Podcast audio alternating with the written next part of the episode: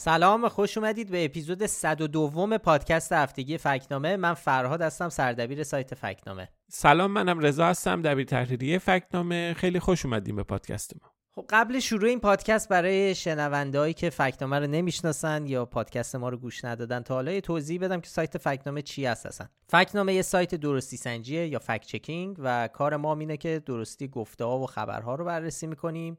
در آخرش هم بهشون نشان میدیم. نشانامون مثل نشان نادرست نادرست نیمه درست گمراه کننده یا احتمالا وقتی خیلی از معرکه پرت باشه شاخدار به اون ادعا میدیم. تو این قسمت هم مثل بیشتر اپیزودهای قبلیمون می‌خوایم فکت چک هایی رو مرور کنیم که این هفته تو سایت فکنامه یا شبکه های اجتماعیمون منتشر کردیم. قبل از هر چیزم باید یادآوری بکنم که این قسمت و بیشتر قسمت های این پادکست چهارشنبه شب به وقت ایران ضبط میشن و ممکنه تا جمعه صبح که منتشر میشه خبرهایی بیاد و اتفاقهایی رخ بده که طبیعتا ما تو این پادکست بهشون اشاره نکردیم.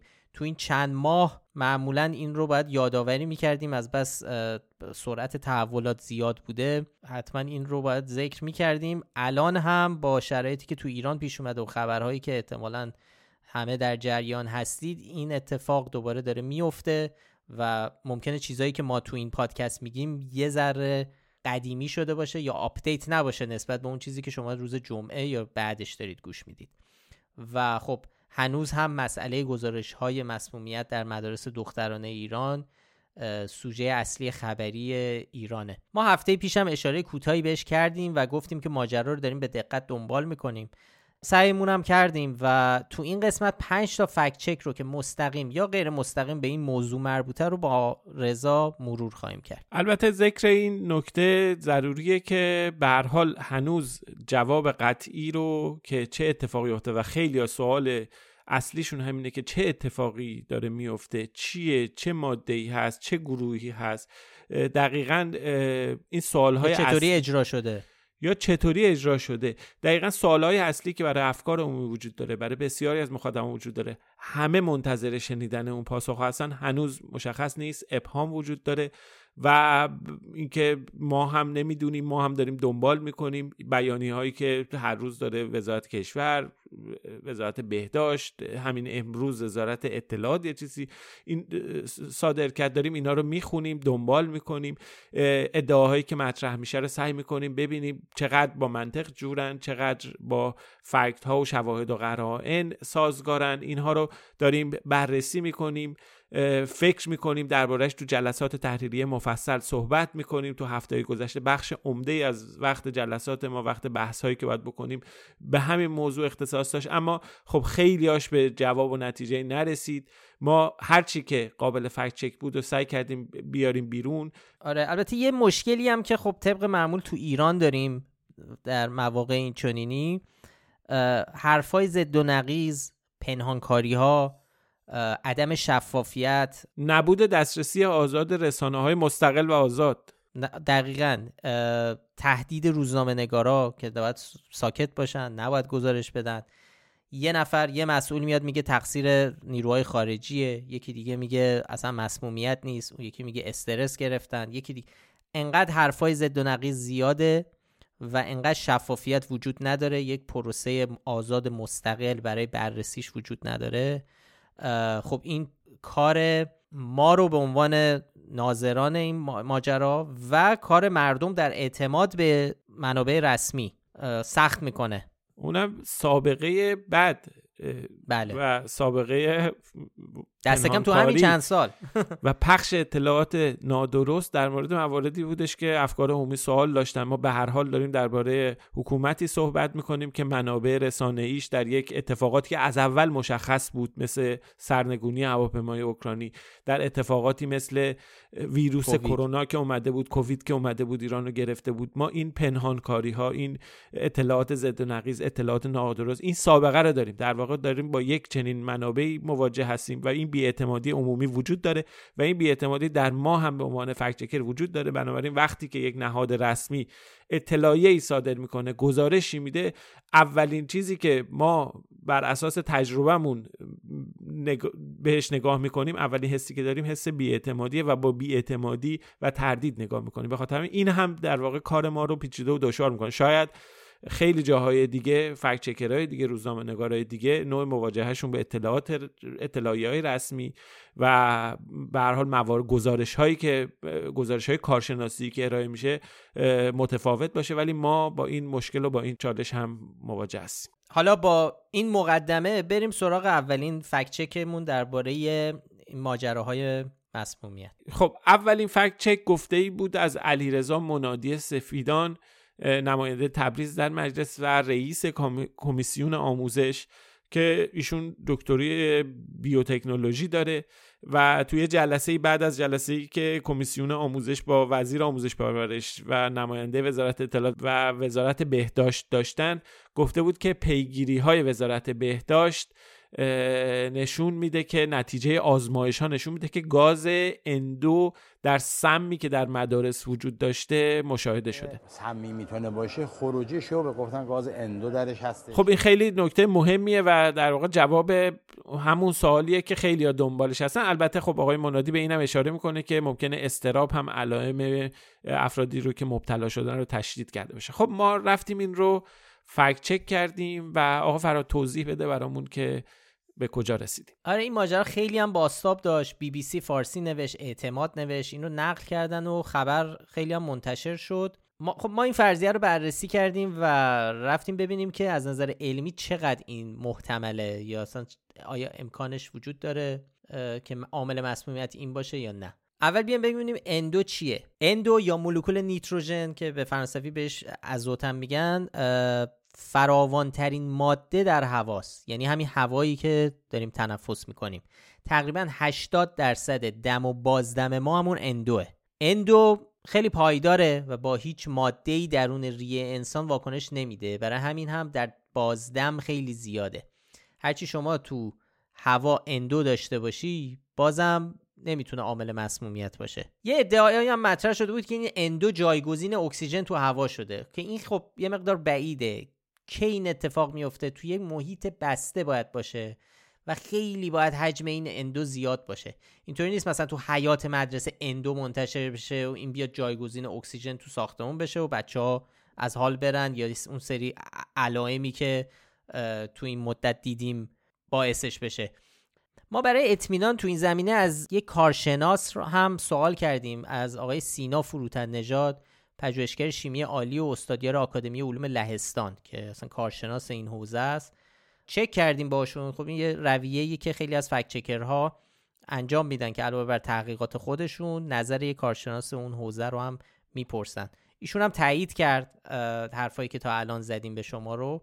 توضیح داد که N دو خیلی پایداره و چالشی که اصلا تو شیمی وجود داره اینه که نیتروژن رو واکنش پذیر کنند و علاوه بر اینا هم گفتن که N دو می‌تونه عامل خفگی باشه ولی اینجا هم باید در یک محیط بسته باشه. محیطی که اکسیژن نتونه وارد شه. در آمریکا مثلا سالانه 8 نفر بر اثر خفگی با این نیتروژن میمیرن ولی تو محیط های صنعتی بسته یا تو شرایط خیلی خاص. یعنی باید اون محیط خیلی ایزوله باشه.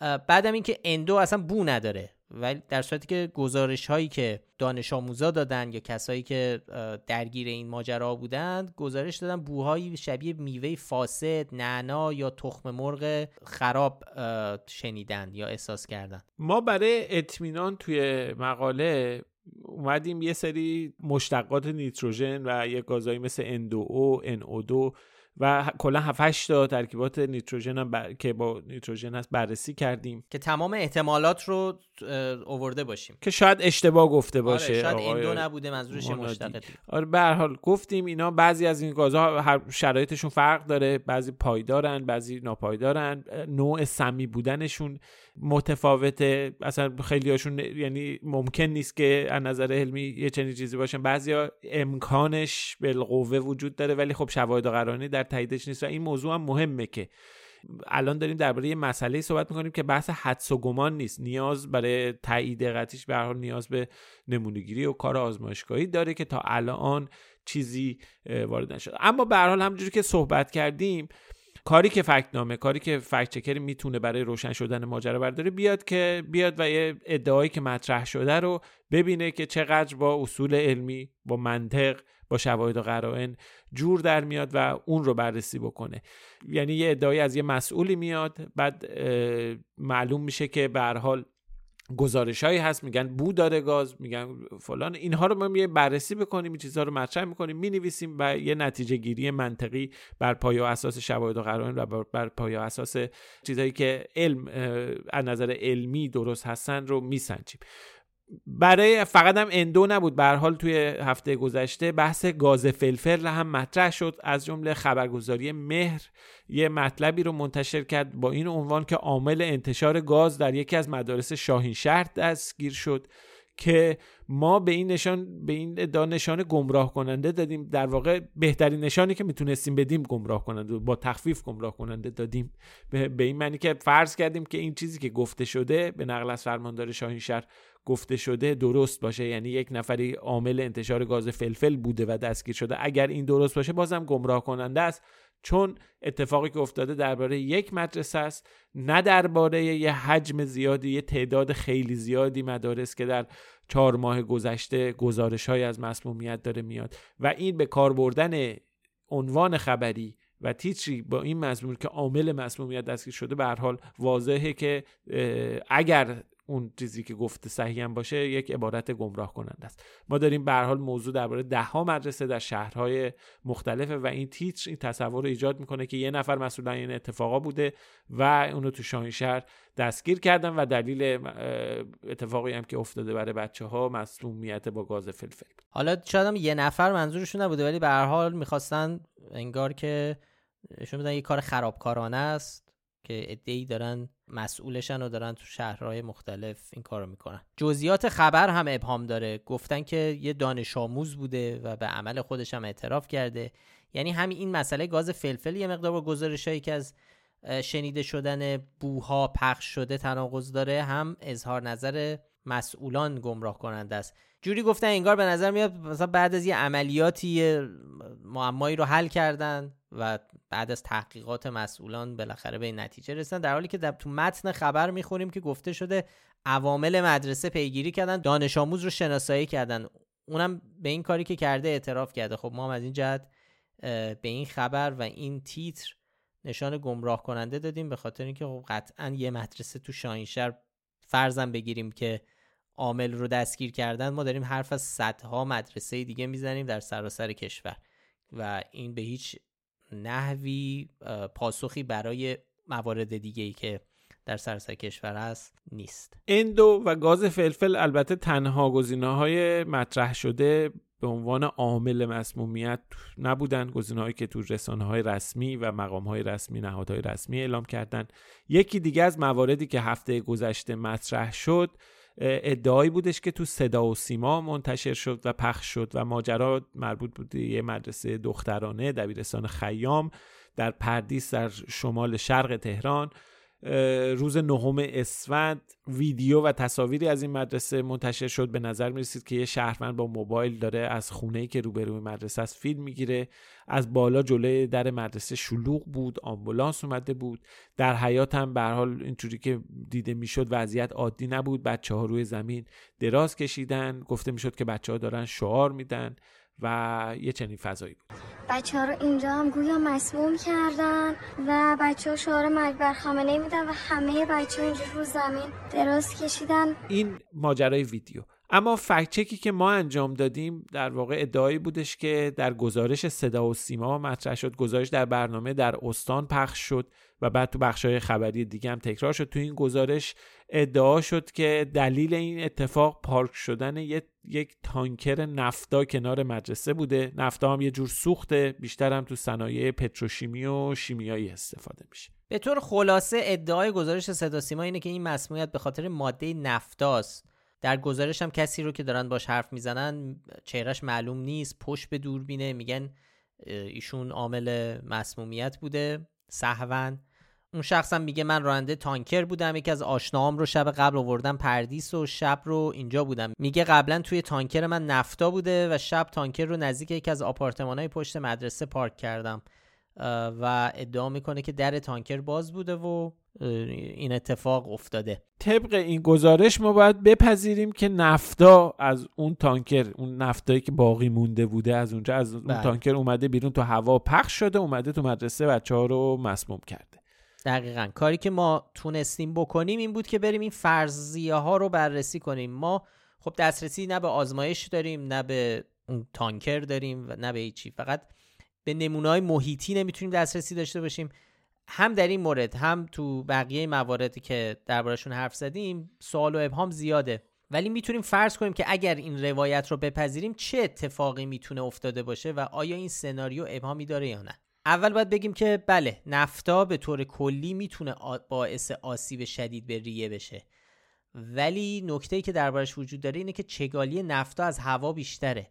برای همین بخارش نزدیک زمین حرکت می‌کنه و برای همین تو فضای دربسته و کم ارتفاع جمع میشه. یعنی که نمیاد بخار نمیشه بیاد تو تانکر بیاد بیرون و بره پخش بشه تو مدرسه و هوا رو پر بکنه. دقیقا دقیقا اصلا بررسی های کارشناس هم همین نشون میده که این سناریو یه مقدار بعیده. ما تو این مطلب هم از آقای سینا فروتن نژاد سوال کردیم به عنوان کارشناس.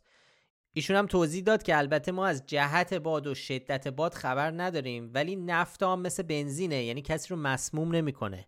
یعنی شما بوی بنزین بهت بخوره مسموم نمیشی و البته خب بله توی حجم خیلی زیادی اگه باشه یا غلظتش تو هوا زیاد باشه اثراتی داره ولی عموما کسی مسمومی باعث مسمومیت مردم نمیشه بوی بنزین. حالا مثلا چطوری ممکنه این سناریو درست باشه؟ اینکه زیر تانکر آتیش روشن کنن و نفتا تبخیر بشه در هوا پخش بشه و بعد با یه فن یه پنکهی کل اون گاز رو بفرستن سمت مدرسه که تازه تو اون وضعیت مسمومیت نگرانی اصلی نیست. نگرانی اصلی انفجاری که خیلی خطرناکه چون خطرناکتره. چون این گاز به سرعت مشتعل میشه. دومی نکته که باید بهش اشاره کنیم اینم اینه که این یک مورد استثناست یعنی باید توجه کنیم که مسئله گزارش های مربوط به مسمومیت در مدارس خیلی گسترده است و این تلقی نباید پیش بیاد که این مسئله محدود به مورد مسمومیت از این طریقه. اتفاقی که ممکنه با دیدن این گزارش به بیننده القا بشه. البته به, به این شرط که بپذیریم که این ادعایی که مطرح شده واقعیه. دقیقا مثل نمونه قبلی گاز فلفل توی شاهینشهر فرض کنیم که این فرضم بگیریم درسته درست باشه. آره. بازم یه دونه مورد نه یه چیز سراسری که صدها مدرسه رو تو ده ها شهر گرفتار خودش آره یعنی جواب بقیه رو نمیده. شما اگه حتی فکر کنید که بگیم پردیس حتی مسمومیت های تو پردیس باعثش نفتا بوده. خب پس قم چی؟ زاهدان چی؟ پروجر چی؟ شهرهای دیگه تهران چی؟ همشون یک تانکر وایسادن کنار. و نکته اینه که توی این عنوانهای خبری توی این گزارش صدا و سیما از ادبیاتی استفاده میشه از تیترهای استفاده میشه که اینطور القا می‌کنه که انگار معما حل شده و عامل اصلی اتفاقا مشخص شده که اینطور نیست. این از این جزء همون روش هاییه که اول اپیزودم گفتیم و باعث میشه که خب یعنی واکنش طبیعی اینه که خب ما به هیچ حرفی نباید اعتماد کنیم. اون چیزی که از رسانه‌های رسمی میاد. این خیلی خیلی مضر واسه یه جامعه. حالا برگردیم ولی سومین ابهام درباره این گزارش بوی این ماده است. نفتا بو شبیه بنزینه. ولی ما ببینیم که هیچ جا حرف از بوی بنزین یا بوی مواد پتروشیمی و اینا نیست.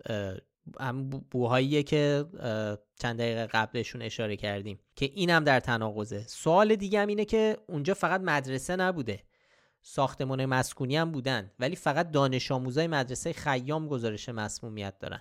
البته گفتن که نگهبان پارکینگ هم مسموم شده ولی خب ما نشانه ای نداریم برای تایید این ادعا. خب به حال این سه تا مورد بود سه تا فکچکی بودش که ادعای مطرح شده بود در رسانه های ایران.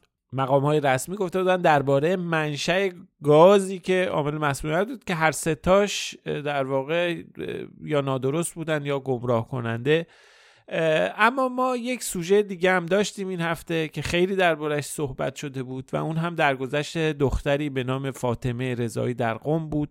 تو خبرها اومده بود که روز چهارم اسفند یک دختر 11 ساله در قم در بیمارستان حضرت فاطمه معصومه خورمی از دنیا رفته. این خبر وقتی منتشر شد همزمان با گزارش های مسمومیت های سریالی در ایران بود و خیلی ها گفتند که این اتفاق به دلیل همین مسمومیت ها بوده از اون طرف هم خبرگزاری ها و رسانه های رسمی مثل ایرنا، تصنیم، مهر، صدا و سیما گزارش های منتشر کردند که مضمون اینها این بودش که این مرگ ربطی به مسمومیت های سریالی نداشته و به خاطر اختلال عملکرد کلیه و بیماری های عفونی بوده. آره این یه ذره پیچیده بود ماجرا چون احتیاج به خیلی اطلاعاتی داشت که ما لزوما دسترسی بهشون نداشتیم.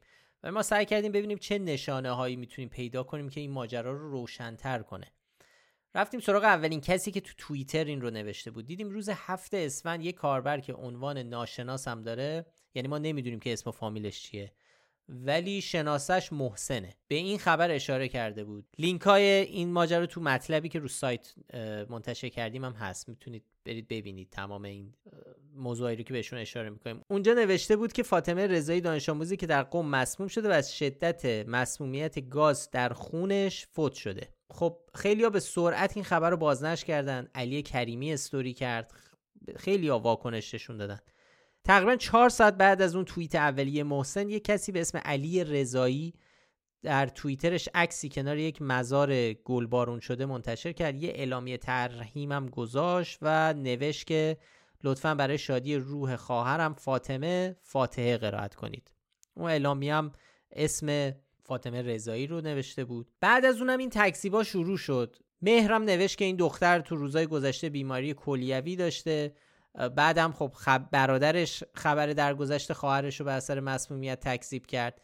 ایرنای قوم با دوربین میره خونه این خونواده و خب البته اینا بی سابقه نیست. قبلا هم شبیه این رو دیدیم برای توضیح علت مرگ کسی که درگذشتش جنجال آفرین شده میرن خونه اون شخص با خانوادهش مصاحبه می‌کنن. و ما نمی‌دونیم واقعا شرایط چی بوده و خب خلاصه فقط اینا چیزاییه که داره از صدا سیما پخش میشه. و خب پدر و برادرش میگن که فاطمه رضایی سه هفته است مدرسه نرفته بوده. از اون ما بیانیه دانشگاه علوم پزشکی قوم هم داریم که منتشر میشه و اونجا هم به همین بیماری کلیوی و عفونی فاطمه اشاره می‌کنن. توی گزارش هم عنوان و اسم مدرسه فاطمه رضایی اومده بود که مدرسه تولیت بود. خب توی گزارش هایی که از مسمومیت در مدارس منتشر شده بود هیچ کدوم اسم این مدرسه اشاره نشده بود و معلوم نیست که آیا اصلا این مدرسه البته مدارسی بودن که به طور کلی گفته بودن مثلا در این تعداد مدرسه ولی اسم مدرسه ها رو عنوان نکرد. ممکنه این مدرسه تولیت جزء اونها بوده باشه. اما جایی ذکر نشده به عنوان یکی از مدارسی که این اتفاق توش افتاده. به حال ما این اطلاعات رو سعی کردیم مجموع اطلاعات و اینهایی که هست رو کنار هم بگذاریم. خب از یک سو یک توییت یک کاربر ناشناس به اضافه همزمانی مرگ این دختر بچه با اتفاقاتی که توی قوم در مدارس میافتاد این چایبر ایجاد کرده بود که این اتفاقات داده از طرف دیگه خانواده اینجوری که میگن و گزارش های رسانه ها و اینها تاکید دارن که چنین اتفاقی ارتباطی به مسمومیت و این چیزها نداشته. به حال ما گزارش رو منتشر کردیم مجموع اطلاعات رو کنار هم چیدیم. متنش هست لینکش رو تو توضیحات پادکست می‌ذاریم که اگه حوصله کردید برید ببینید.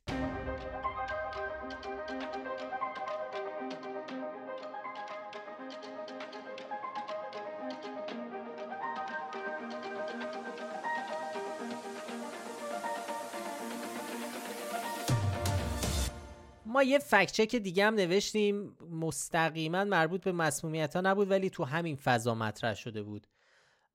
عبدالرضا داوری از نزدیکان سابق محمود احمدی نژاد مدیر مؤسسه مطالعات اقتصادی اجتماعی آین ایرانیان و فعال رسانه‌ای که تو توییتر هم خیلی فعاله و نوشتهاش واکنش های زیادی می‌گیره. یه رشته توییتی نوشته بود. در واکنش به خبر مسمومیت ها بود.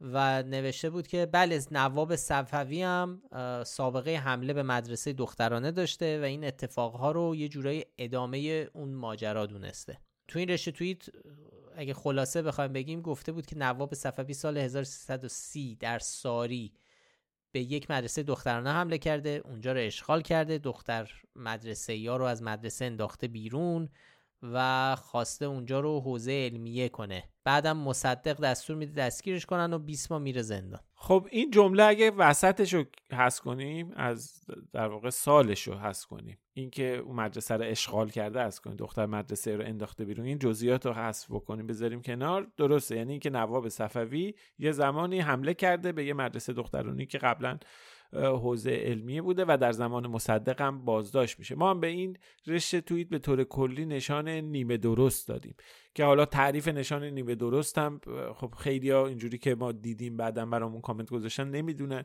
نیمه درست وقتی که یک گفته یا آمار واقعیت داره اما توضیح یا اطلاعات بیشتری نیازه و در برخی موارد ممکنه جزئیاتی مهم ذکر نشده باشه. دقیقا اینجا هم همین اتفاق افتاده. یعنی نواب صفوی ساری رفته بوده. در سال نه 1330 سه سال قبلتر به حال یه ماجرای اتفاق افتاده حمله به مدرسه دخترانه ای بوده. ولی بقیه جزئیاتی که آقای داوری از تو این رشته توییت میگه و اینها اینها سندیت تاریخی نداره و نمی‌تونه مبنایی نداره و به چیزای بی اساس داستان پردازی های بی اساسی. چند نفرم تو تلگرام و توییتر این روایت رو بی اساس تونستن. مثلا یه مطلبی در تلگرام نوشته شده که این مدرسه اصلا معلوم نیست که دخترونه بوده یا نه ولی خب اسنادی هست که دخترونه بودن مدرسه رو تایید می‌کنه. حالا ما چی می‌دونیم رضا از جزئیات این ماجرا؟ یه توضیح برامون بده خب این اتفاق سال 1327 افتاده یعنی اون سال 1330 که آقای نبوده. خب سید مشتبا میرلوهی که مشهور به نواب صفوی مؤسس جمعیت فدایان اسلام از تئوریسین های مبارزه مسلحانه اسلامیه به حال آخونده تندروی بوده در ترور کسروی هجیر و رزمارا نقش غیر قابل انکاری داشته اون تشکیلاتی هم که راه انداخته بوده جمعیت فدایان اسلام به هر حال سابقش روشنه و می‌دونید حالا دیگه اینو ما توضیح واضحات ندیم. خب اون میره ساری و رفتنش به ساری در حالا در تاریخ اونجوری که تو اسناد گفته شده 13 فروردین 1327 بوده. اونجا قائله هایی به وجود میاد و اون یه بازداشت کوتاه مدتی میشه. توی اسناد و مدارکی که از استانداری اون زمان بوده خب یه نامه ای هستش که تاریخش هم 25 فروردین این تاریخ 13 هم اونجا ذکر شده. خب بعضی از نزدیکان نواب صفوی تو فدایان اسلام و اینا خیلی مانور دادن به اینکه ماجرا سر سخنرانی نواب صفوی علیه فروش مشروبات الکلی بوده و بعدش یه سری ها رفتن مشروب فروشی ها رو شیشش رو شیکوندن و تو شرف در حال شلوغ کردن و به هم ریختن و اینها. ولی نکته که هستش توی اسنادی که هستش تو گزارش هایی که هستش مشخصه که بحث ورود به یه مدرسه دخترانه به زور و حمله به نوعی حمله به مدرسه دخترانه به اسم مدرسه ایران دختر مطرح بوده.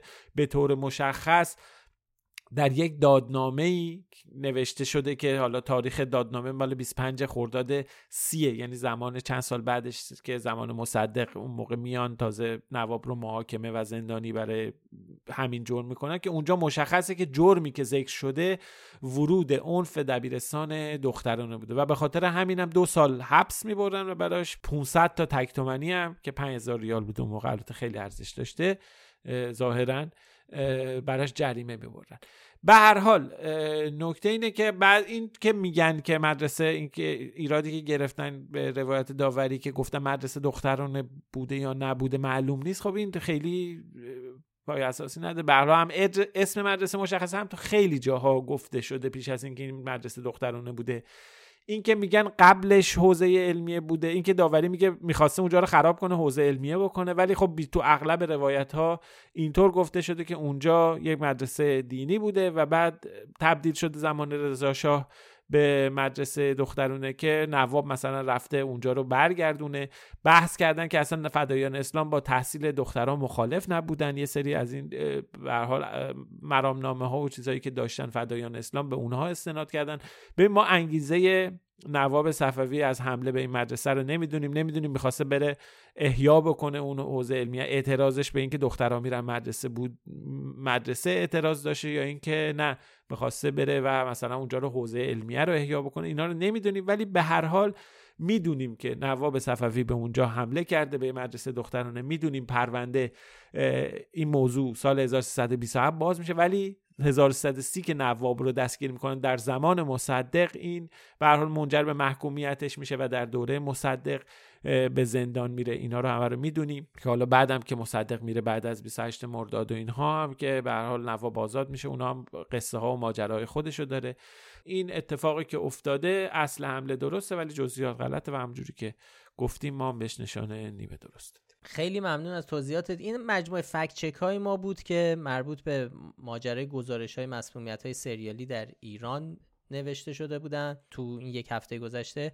ما باز هم خب طبعا داریم موضوع رو دنبال می‌کنیم. هر جایی که بتونیم توضیح بیشتری درباره ماجرا بدیم یا ادعایی از منابع رسمی ببینیم که قابل فکت چک باشه ما حتما روش کار می‌کنیم. مثلا خبرگزاری فارس روز سهشنبه اعلام کرد که پنج نفر رو دستگیر کردن که می‌خواستن با پرتاب گاز نیتروژن دانش آموزای مدرسه رو مسموم کنن و فیلمش رو بفرستن به تلویزیون ایران اینترنشنال. این اصلا ما می‌تونیم ببینیم که اولا که همون پرتاب گاز نیتروژن دربارهش صحبت کردیم که چرا نمی‌تونه درست باشه و حالا این قصه هایی که اینو سریع هم بخوان ربطش بدن به تلویزیون های خارج و دست خارجی رو هم سریع می‌خوان بیارن توی ماجرا داخل کنن و خلاصه اون روایتی که می‌خوان رو بسازن. به اینجوری که از شواهد و قرائن پیداست این ماجرا ادامه داره. بحث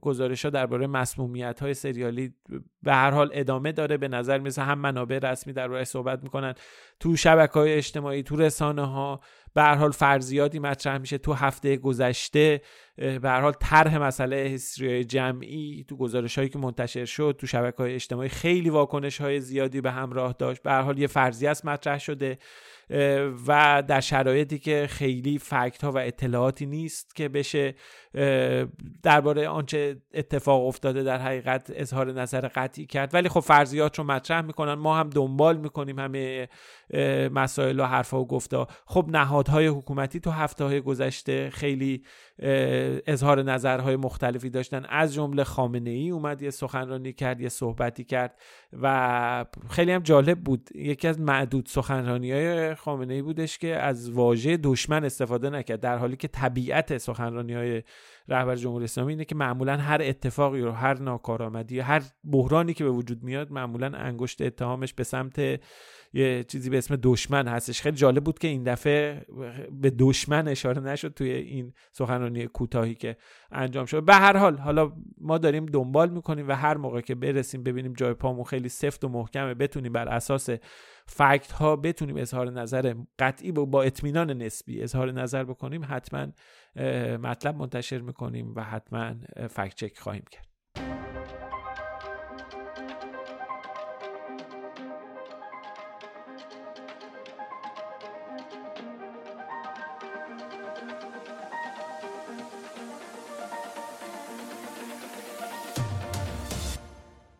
هفته ما یه fact-check دیگه هم داشتیم درباره لیتیوم. موضوع این اپیزود خیلی رفته به سمت شیمی و چیزای شبیه به این. قبلا هم صحبت کرده بودیم درباره لیتیوم. اونجا یه fact-check ی داشتیم که می‌گفتن خشک شدن دریاچه ارومیه به, به خاطر برداشت لیتیوم بوده. گفته بودن خشک شده اون دریاچه و این باعث شده که کمک کنه به زلزله بروز زلزله. و خب که ما اونجا بهش نشان نادرست دادیم. حالا الان دوباره خبر جدیدی اومده. خبر کشف اولین معدن لیتیوم در ایران و خبرگزاری ایرنا هم گفته ایران الان با این با این کشف جدید دارنده چهارمین ذخایر لیتیوم جهانه. بررسیش کردیم و بهش نشان نادرست دادیم. حالا ماجرا چیه؟ ابراهیم علی مولابیگی که مدیر کل دفتر امور اکتشاف وزارت سمته گفته که تو دشت قهاوند در استان همدان 8.5 میلیون تن کانسنگ لیتیوم پیدا شده. توجه کنید نمیگه 8.5 میلیون تن لیتیوم. داره درباره سنگ معدن صحبت می‌کنه. مسئله اینه که از هر تن کانسنگ یا همون سنگ معدن لیتیوم بسته به اینکه چه فناوری و چه نوعی از سنگ معدن داشته باشیم حد اکثر بین یک تا سه درصد لیتیوم خالص به دست میاد که در این مورد تو گزارش ها گفته شده توی گزارش که صدا و سیما اینا پخش کردن که در اینجا از هر یک تن کانسنگی که تو این معدن کشف کردن 82 گرم لیتیوم قرار بیاد. یعنی کمتر از یک هزارم یه چیزی خیلی کمتر دیگه. گرم و تون و اینا حالا من اشتباه نگم. از هر تون قرار 82 گرم. یعنی خیلی چیز با 8 میلیون فاصله زیادی داره. خیلی فاصله. ولی خب خبر... این خبر تو رسانه‌های غیر فارسی هم باستاب داشت. ما قبلا هم گفتیم که لیتیوم به دلیل اینکه تو ساخت باتری های خودروهای برقی کاربرد داره خیلی خواهان داره و خیلی پر رونق بازارش. برای رسانه هم خب این مهمه که یه منبع جدید در این زمینه کشف شده. و خب خیلی به هر حال به لحاظ سیاسی همین خیلی می‌تونه مهم باشه. اونها هم به اشتباه نوشتن این موضوع رو Indian Express اسپوتنیک روسیه CNBC مثلا این رو نقل کردن و به گفته های مسئولان ایران اشاره کردن به آمار نادرستی که تو رسانه ایران ذکر شده بود. در حالی که خب این درست نیست مقدار 8.5 میلیون تن لیتیوم غلطه و ما بهش نشان نادرست دادیم. خب یعنی شما الان برای اینکه بدونی ظرفیت لیتیوم این معدن تو همدان چقدره باید 82 میلیون کانسنگ رو سنگ معدن رو ضرب کنی ضرب داره 82 هزارم کیلوگرم یا همون 82 گرم. بعد حالا عددش به دست میاد به کیلوگرم بعد تقسیم بر هزار بکنیم به تن. بعد بیایم مقایسه کنیم با ذخایر مثلا کشورهای آمریکای جنوبی که اونجا صحبت میلیون ها تن ذخیره لیتیوم خالصه. به حال ایران قطعا چهارم نیست. و ولی خب برام میشه ارزش این معدن رو با همین چیزهایی که گفته شده محاسبه کرد ببینیم که کلا بر چقدر لیتیوم خالص در میاد و چقدر ارزش داره اینا. خیلی برای موضوع حساسیه. لیتیوم باید منتظر باشیم. خبرهای مربوط به لیتیوم زیاد منتشر میشه و این وسط بحث هم حالا اشتباه و گاف های رسانه ای و هم احتمال طرح تئوری های توته مثل اتفاقی که تو زلزله خوی افتاده بود و اینها زیاده و من حدس می‌زنم که باید خیلی زیر ذره بین داشته باشیم. لیتیوم بیشتر دربارش در ما هفته و ماهای آینده خواهیم شد خب اینا فکچک های اصلی این هفته بود. دو تا فکچک دیگه هم داشتیم که خیلی سریع می‌تونیم بهشون اشاره بکنیم. اگه خبرهای رسانه فارسی زبان خارج از کشور دنبال می‌کردید احتمالا به این خبر برخوردید که وزارت امور خارجه آمریکا در لیست جدید کسانی که ممنوع ورودشون به خاک آمریکا و خانواده هاشون نام 18 نفر کم شده در لیست جدید و بین اونا مشتبه خامنه ای و محمد نقدی هم هست. برای همین خب خیلی خبر مهم شد و خیلی ها گزارش کردن دربارش که مجتبی خامنه‌ای و محمد نقدی جزو کسایی که دیگه ممنوعیتی برای ورودشون به خاک آمریکا وجود نداره. ماجرا از این قرار بود که ظاهرا یه اشتباهی اینطور که مشخص بود. البته وزارت امور خارجه آمریکا چیزی اعلام نکرد ولی خیلی زود اون لیست رو update کرد در کمتر از 24 ساعت. لیست update شد دوباره اون اسامی برگشتن به لیست و خب به خاطر به هم ریختگی که ما تو لیست می‌بینیم بخاطر چون به ترتیب حروف الفباست این ظن رو قوی تر می‌کنه که خب یه لیستی ناقص منتشر شده خیلی به نظر copy paste هم میاد و بعد از این متوجه شدن این اشتباه رو کردن و دوباره اسامی رو به لیست جدید اضافه کردن. خب تو این لیست خیلی هم هستن که الان دیگه اصلا در قید حیات نیستن. ولی خب علتش این می‌تونه باشه علت این که اینا اسمشون در این لیست هنوز وجود داره به خاطر اینکه خانواده های این افراد رو هم شامل میشه. برای همین خب. یعنی توجیه داره حذف نکردنشون. توجیه داره. آره این سودی بله. نیست. توجیه داره. ولی خب هنوز سمت هاشون سمت های قدیمی بود. یعنی مثلا هنوز تو این لیست رو اگه برین چک کنین البته من هنوز اخیرا شاید این هم عوض تحصیل کرده باشن. هنوز مثلا اسماعیل قاهانی فرمانده سپاه قدس نیست جزو فرماندهان ارشده. حسن روحانی هنوز به عنوان رئیس جمهور زده ابراهیم رئیسی هم که اسمش اونجاست رئیس قوه قضایی است تو این لیست هنوز.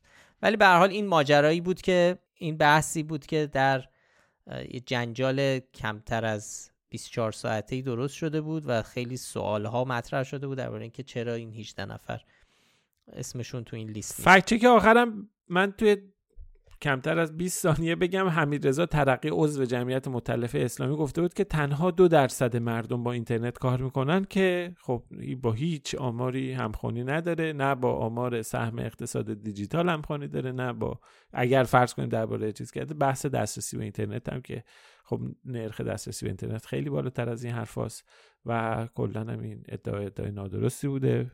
و فکر کنم نیازی به توضیح بیشتری نداره.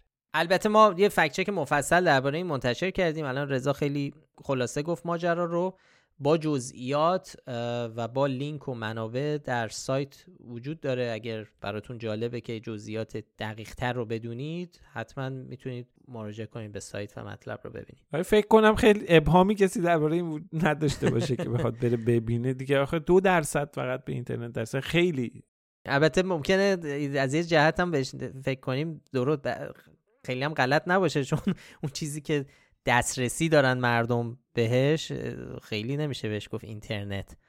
و اون اینترنت واقعی یه چیز شاید واقعا دو درصد به اون اینترنت اصل کاره. نه اونم بیشتر. خیلی خب اینم از اپیزود 102 خیلی ممنون که پادکست فکنامه رو گوش می‌دید. اگه پیشنهادی به ذهنتون رسید یا نظری درباره کار ما داشتید می‌تونید در Castbox، تلگرام، اینستاگرام یا توییتر برامون کامنت بذارید. ضمن اینکه خیلی خوشحال میشیم این پادکست رو به بقیه هم معرفی کنید. برای پیدا کردن ما کافیه اسم فکت‌نامه رو به فارسی یا انگلیسی در همه app های پادکست جستجو کنید. در این اپیزودم مثل هر هفته لینک مطالبی رو که بهشون اشاره کردیم رو در بخش توضیحات پادکست می‌ذاریم که بتونید بهشون دسترسی داشته باشید. تهیه کننده پادکست فکنامه افشین صدریه و هیلا نیکو هم کاورها رو برای ما طراحی می‌کنه هر هفته. آدرس سایت ما هم از فکنامه دات کام. وقتتون بخیر و خدا حافظ مراقب خودتون باشید. خدا نگهدار.